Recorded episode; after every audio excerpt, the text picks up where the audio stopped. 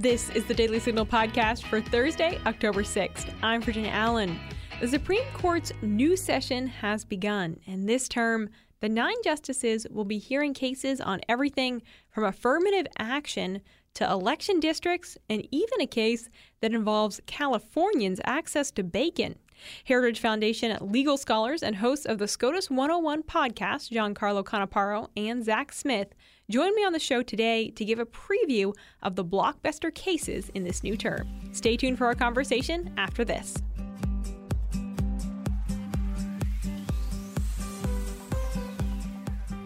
Want the inside scoop on what's happening here at the Heritage Foundation?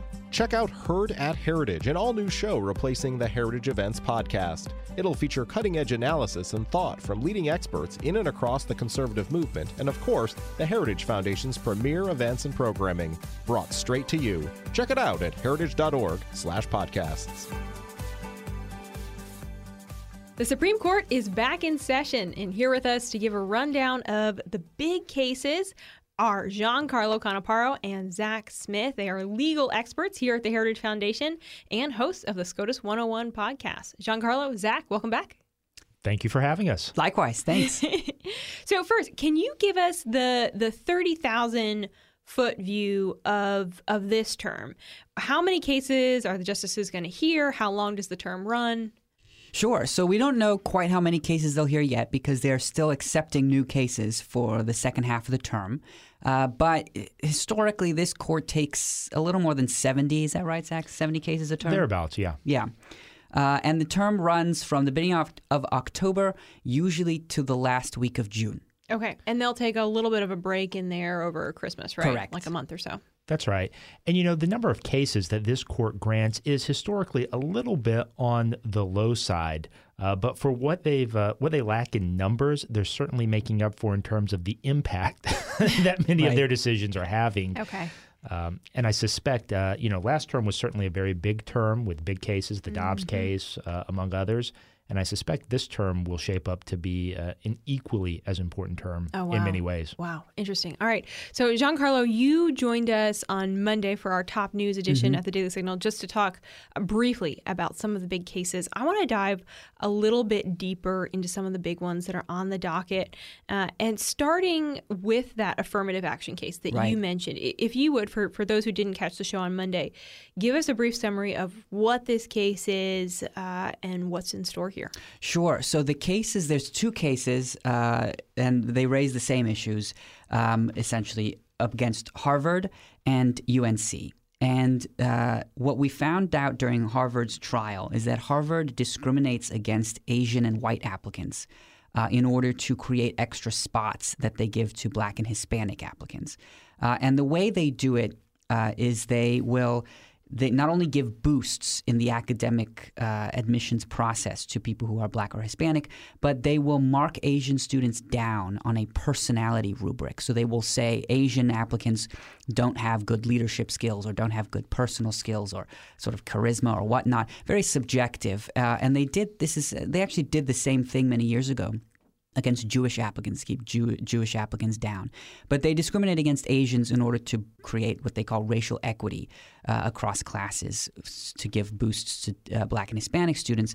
Um, and uh, historically, obviously, racial discrimination of any kind has not been tolerated in the law. But the Supreme Court many years ago said, look, colleges get a special dispensation because if they because we believe that diversity is a good, racial diversity is a good, and so let the colleges do what they want. But they can't create quotas. They have to use it only as part of a holistic approach.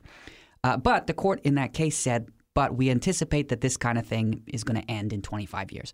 We're not quite at 25 years, but it looks like the court is seriously considering ending the use of race uh, in admissions because, I mean, what we've seen from the Harvard case is you can pretend that these sort of things are benign or good, but they're not. I mean, disc- racial discrimination for one group's benefit is for another group's detriment. Um, and on top of all of that, what we've seen is that these racial groups are completely arbitrary.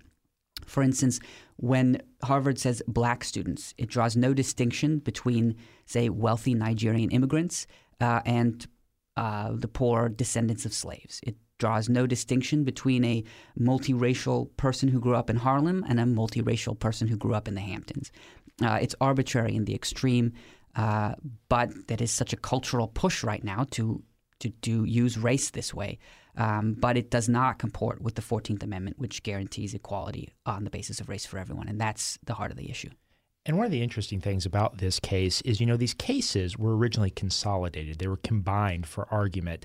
Uh, but when Justice Jackson, Ketanji Brown Jackson, joined the court, they were actually separated out again. They're going to be mm-hmm. argued separately. And the reason for that is uh, Justice Jackson, she was on the board of overseers for Harvard University. So she has recused herself from hearing the Harvard case. And I suspect they were separated out so that she could still participate in the UNC case. Oh, that is interesting. Any predictions on what's going to happen? My sense is that uh, the court will probably uh, say to in, in some way that at least the way that Harvard and UNC are using race is not lawful. Mm-hmm. Right. You could take a narrow view and say, look, what you're doing is essentially creating quotas, uh, which we said was unlawful, and you could preserve the old precedents. Or you could say, uh, you could go a step further and, and strike down the use of race. Now, a number of justices have made their positions clear in the past. Clarence Thomas is not okay with the use of race uh, this way. Uh, the Chief Justice isn't either. Um, I think we can safely say Justice Alito from past decisions also is not on board. Well, and I think kind of from the 40,000 foot perspective, I highly doubt the justices would have taken these cases onto their calendar unless they were seriously interested in mm. either substantially revisiting those prior precedents or potentially overturning them altogether. Mm. And so, unless you disagree, GC, I would think, you know, at the end of this term, the use of affirmative action in higher education will look substantially different than it does today. Mm. Right, but it, but a point to make though is that whatever the court does, it is not going to be the end of this okay. because the universities like Harvard are going to try to find a way around it. Hmm. Uh, it the the court will draw a line, probably a new line, probably a line that uh, people who care about sort of the colorblind application of law like, but the universities will constantly push that line. And so it'll be only the beginning of a new sort of fight over the use of race. Okay. Wow. So we're going to see this probably in the courts again. Oh, for Interesting. Sure. all right. Well, I, I do want to ask you all about a couple different cases that are, are involving elections, more or less. So there's a case, um, Moore versus Harper and Merrill versus Milligan. In fact, um, the justices heard, heard arguments on Tuesday for the case Merrill versus Milligan. Um, and these cases have to do with redistricting. Uh, what exactly are the justices deciding in these cases? How does it involve elections? Yeah, so these are very interesting cases. You mentioned the Merrill versus Milligan case. That involves a challenge to the congressional districts that Alabama uh, drew after the 2020 election. Mm-hmm. Essentially, what the plaintiffs in that case are arguing is that Alabama violated Section 2 of the Voting Rights Act. Now, Section 2 of the Voting Rights Act, essentially prohibits a state from introducing a rule, practice, or procedure that would discriminate against someone based on their race. Uh, it makes sense. It's been applied in the redistricting context in many, many uh, instances in the past, but there have been problems. The test that lower federal courts are supposed to use in deciding whether a Section 2 violation has occurred is very unclear. Uh, it's led to confusion, it's led to subjective application, some argue. And so essentially, in this case, Alabama has seven uh, congressional seats. They have seven representatives in the House. And when they drew their districts, they created one majority minority district. There was one district that had a majority of black voters in it. And so plaintiffs sued the state and said, well, you should actually have two majority minority districts, not just one, and that your failure to create this second district actually violates the Voting Rights Act. A lower federal court agreed with the plaintiffs, ordered Alabama to draw that second majority minority district, but Alabama appealed to the Supreme Court, essentially saying that as the Voting Rights Act was interpreted by this lower federal court, it would actually require them to violate the Equal Protection Clause of the 14th Amendment because it would require them to focus on race as the predominant consideration in redistricting uh, to the exclusion of almost every other traditional redistricting factor, you know, keeping communities together, making sure that districts are compact. And so I think we saw a lot of this play out at the oral arguments, where a lot of the justices focused on what the appropriate test should be, uh, whether Alabama should in fact be compelled to draw this second majority minority district, if it would require them to focus on race uh, to the exclusion of these other factors. And so, again, this will be a very important decision going forward. And hopefully, the court will really provide guidance to legislators who are having to draw these districts because right now, you know, I think there's a lot of confusion on the ground. Uh, legislators feel like they're stuck between a rock and a hard place, that no matter what they do, they'll be sued and accused of discrimination. And so I suspect coming out of this case, uh, we will hopefully get a little more clarity in that area. Hmm. Now, the second case you mentioned, Virginia, was Moore v. Harper. This is an interesting case out of North Carolina. It involves the so called independent state legislature theory. And basically, what happened in North Carolina is the state Supreme Court there uh, declared some of the legislative maps the legislature drew as unconstitutional under the state constitution as being an illegal partisan gerrymander. And so the question here is the U.S. Constitution, the federal Constitution, places predominant authority in state legislatures to make election rules and procedures. And so the court's essentially being asked to resolve what role these other state branches of government can and should play, uh, whether courts, state courts, can overturn the decisions of the state legislature, whether governors, other executive branch officials can step in and play some role too.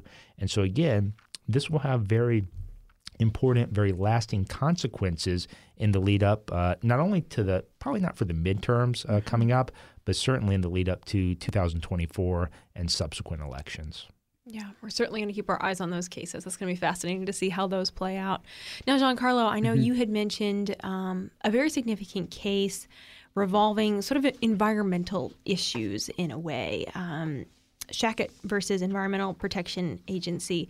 Explain a little bit about what is being decided and um, how this case will not only impact this one family, but the American people. Yeah, sure. So uh, I'll start. The Sacketts have an interesting story. They have been in this litigation for about 10 years, uh, a little more than 10 years.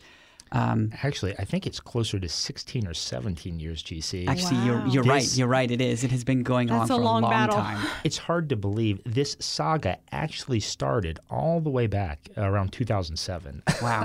I think. So, what the Sacketts wanted to do, they bought a piece of property by Priest Lake uh, in Idaho, and uh, they wanted to build a house on it. Mm-hmm.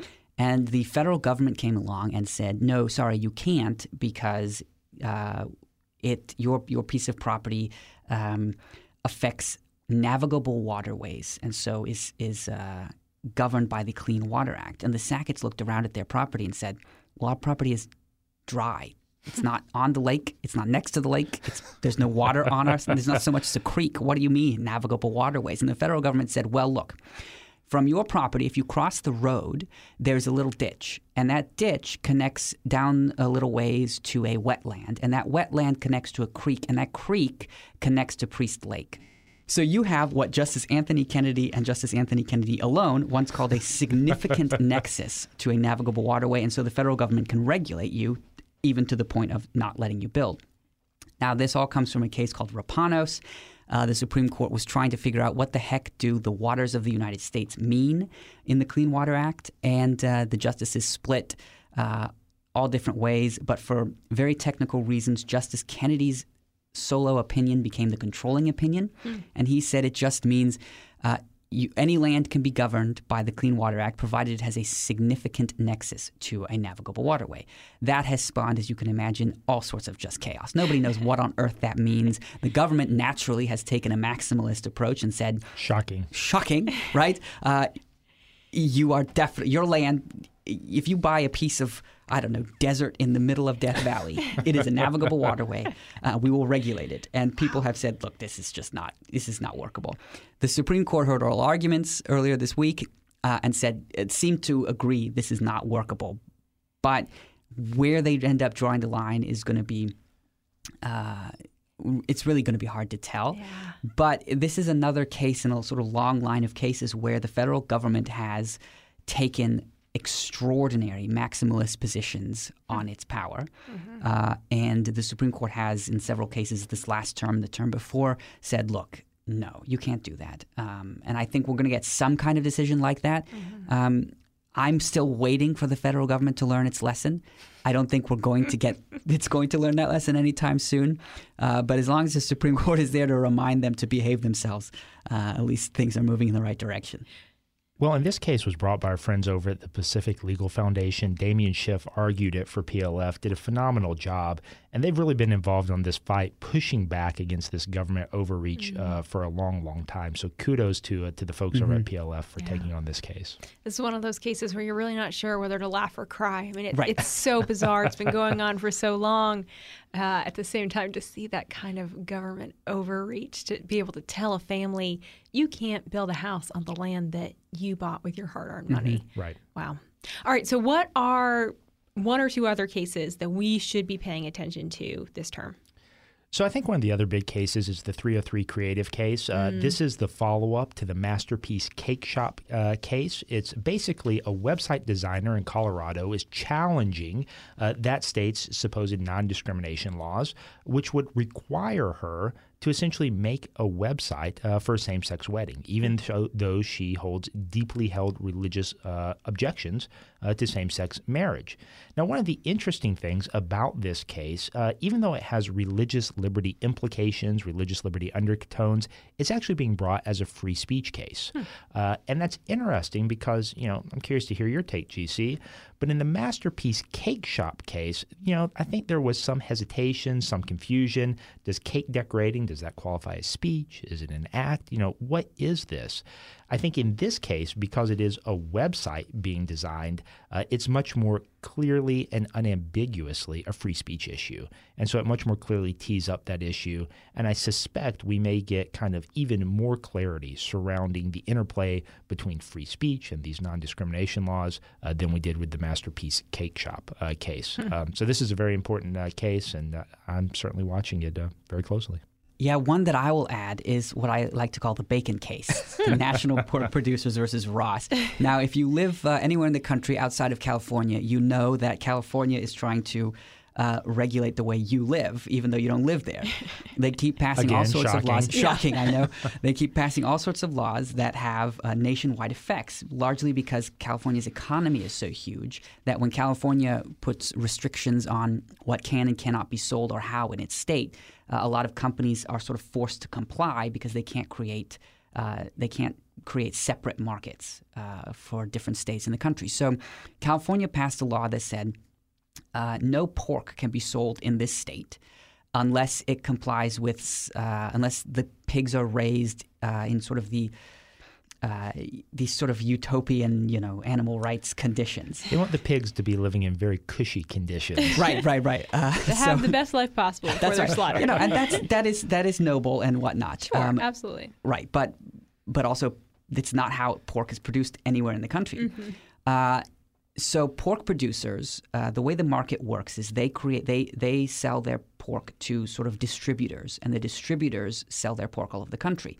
The distributors, so the pork producers. Um, obviously can't create market specific pork. They have to sell to the distributors. The distributors are not going to create separate markets. So uh, the pork producers are in a bind. So they essentially have to conform to uh, California's rules, which burdens pork producers all over the country.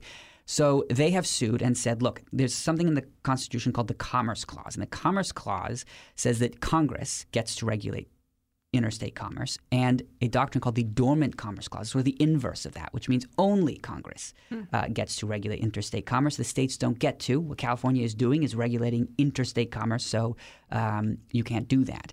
Um, we shall see. It's an interesting case because uh, the Dormant Commerce Clause is not really a favorite doctrine of conservative justices who look at the Constitution and say, well, it's not really there. We sort of need to interpret this very narrowly. At the same time, there are really interesting implications for, say, uh, the the abortion context. Mm. Because let's say Texas says, you know, uh, you may not sell abortifacients into Texas, or uh, you cannot perform sell abortifacients into Texas unless they have met certain testing requirements or whatnot so you've got an interesting issue here that sort of cuts across both ways, both yeah. political aisles. So there you have it. It's a fascinating case. We'll see what we'll see what happens. Yeah, obviously involves a lot more than just bacon. Mm-hmm. So, fascinating. now, last the last term, was a blockbuster term. It was wild to see so many big cases, of course, most notably the overturning of Roe v. Wade with the Dobbs case. Is this term going to in any way be quite as as big, do you think, as the last one?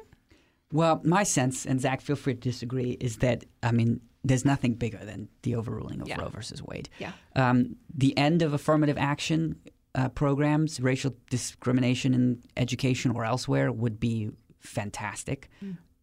But again, Roe. Yeah. versus Wade was Roe versus Wade, and Dobbs was the end of it, and that was enormous. Yeah. Well, I think that was. I certainly agree with that, GC, that Dobbs is an enormous case. It was a huge win for the Constitution, really, in a lot of ways. Uh, but look, I think a lot of the cases this term may have a more subtle but equally as important impact on the day to day lives of many Americans, particularly the election cases, Moore v. Harper, Merrill versus Milligan, you know, the Dormant Commerce Clause case, the Bacon case, as you called it, GC, uh, can have wide ranging implications on the powers of, of states. You know, you mentioned the, uh, it could also impact, you know, the abortion debate and what states can do in that area, uh, but it can impact many, many other areas as well. And so I suspect, you know, last term was a huge, huge term, uh, but in many ways, I think this term will also be very, very important as well. Right. Uh, and you all are going to be breaking down so many of these cases continually on your podcast, SCOTUS 101.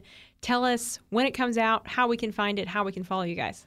Well, we it comes out uh, pretty much every Friday that the court is in session, and you can find it anywhere you listen to podcasts. And please leave us a five star rating. Excellent. John Carlo, Zack, thank you guys so much for joining. Really appreciate your time today. Our pleasure. of course. And that'll do it for today's episode. Thanks so much for listening to the Daily Signal podcast. If you have not had the chance already, be sure to check out our evening show right here in your podcast feed, where we bring you the top news of the day. And make sure to subscribe to the Daily Signal podcast wherever you get your podcasts and help us reach even more listeners by leaving a five star review and rating on Apple Podcasts. We read all of your feedback. Thanks again for listening. Have a great day, and we'll be right back here with you at 5 p.m. for our Top News Edition. The Daily Signal podcast is brought to you by more than half a million members of the Heritage Foundation. The executive producers are Rob Bluey and Kate Trinko. Sound design by Lauren Evans, Mark Geiney, and John Popp. To learn more, please visit dailysignal.com.